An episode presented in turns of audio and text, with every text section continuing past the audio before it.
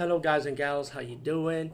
Today I'll be talking about an awesome way to start your free podcast, and I mean free. No catch, no gimmicks. It's totally free, easy to edit, easy to record, and easy to promote and monetize your podcast.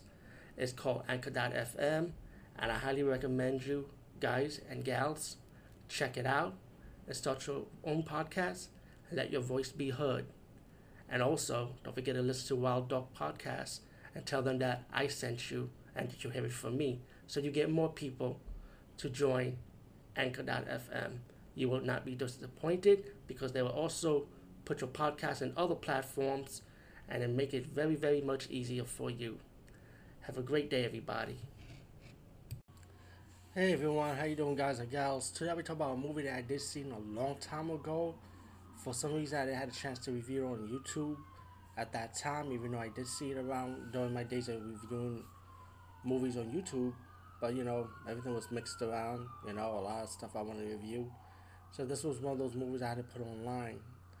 Um, I had a chance to rewatch it today, and this movie is called Cutthroat Nine.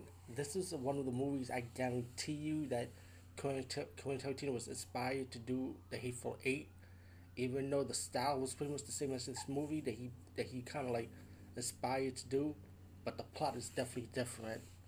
Um, Cutthroat Nine is about this guy, right, a sergeant, holding up these prisoners to be transferred to to the mines to work, and suddenly they get robbed by ba- almost get robbed by bandits, and these the carriage went on its own way, you know because the bandits like they got what they wanted pretty much.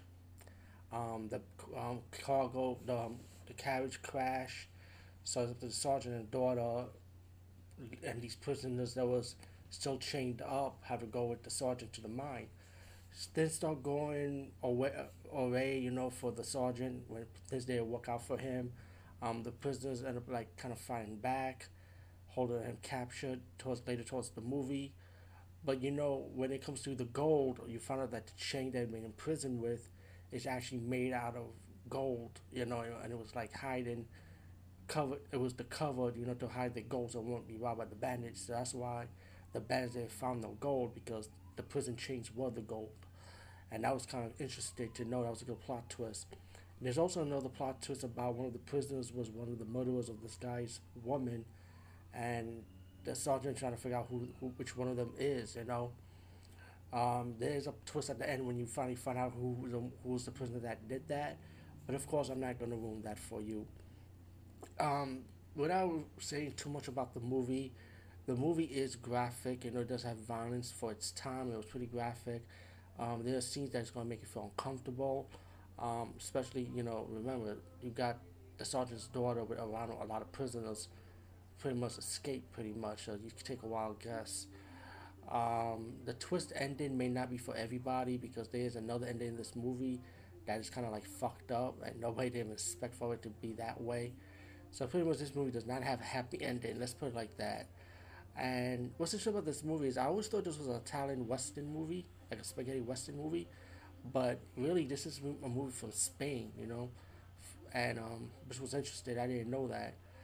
But um, Spain, well, a lot of Italian spaghetti western movies are also shot in Spain anyway, so really nothing new. I guess I could add that in as spaghetti western, right? Even though it was not done in Italy. Um, Mexican movies also have some western movies that was pretty graphic, you know, but um, I would consider Cutthroat Nine to be one of the most graphic, most brutal, violent of of the bunch, pretty much. But I think there's others also. But Cutthroat Nine does stand alone, stand out by itself. You know, I would say. Um, I should definitely check this movie out for its uniqueness on the Western genre take. I would say, and um, yeah, and be prepared because it may be uh, it may be uncomfortable to some people, so be be careful of that. And besides that, that's all I have to say about the movie.